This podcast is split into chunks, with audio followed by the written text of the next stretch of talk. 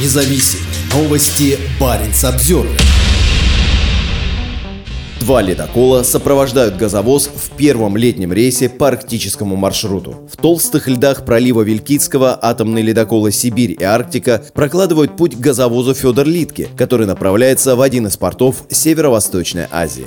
После нескольких дней ожидания в восточной части Карского моря 6 июня ледокол «Сибирь» встретился с Арктикой и Федором Литке. Вскоре три судна подошли к проливу Вилькицкого, 130-километровому проходу между материковой частью России и архипелагом Северная Земля. Федор Литки везет сжиженный природный газ с завода Ямал-СПГ. Предполагается, что он направляется на терминал в Северо-Восточной Азии. Пролив Вилькицкого считается одним из самых сложных участков Северного морского пути. Большую часть года он затянут толстыми льдами, и для прохода по нему обычным судам, как правило, требуется помощь мощных ледоколов. Сейчас, когда все три судна прокладывают себе путь в проливе, он по-прежнему покрыт сплошным ледяным щитом. Хотя Федор Литки способен преодолевать морские льды толщиной более полутора метров, его сопровождают два самых мощных российских ледокола. Неясно, будут ли и Сибирь, и Арктика сопровождать газовоз на всем пути по Арктике. Но такое мощное сопровождение явно необходимо. Судя по картам Российского научно-исследовательского института Арктики и Антарктики, сейчас льды присутствуют почти по всей российской Арктике. От Карского моря на западе до Чукотского моря на востоке. В некоторых районах моря Лаптевых и Восточно-Сибирского моря есть пояса многолетних льдов, проходить которые гораздо труднее, чем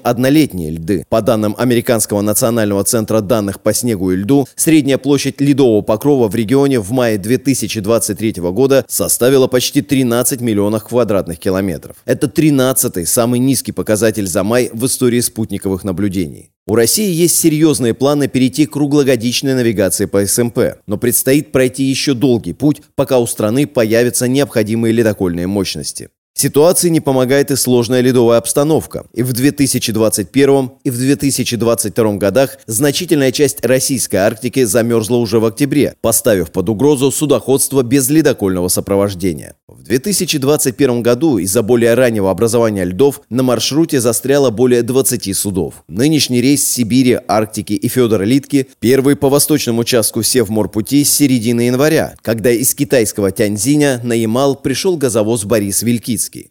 В то время как транзитные перевозки по СМП остаются редкостью, грузопоток в конкретные пункты назначения в последние годы резко вырос. Всю зиму 2023 года суда доставляли грузы в морские порты и терминалы по всему побережью Российской Арктики.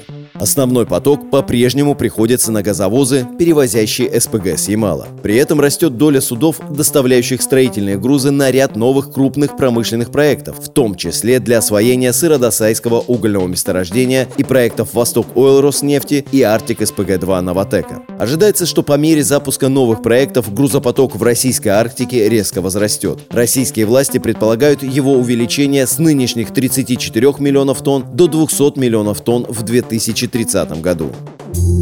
Парень Самсервер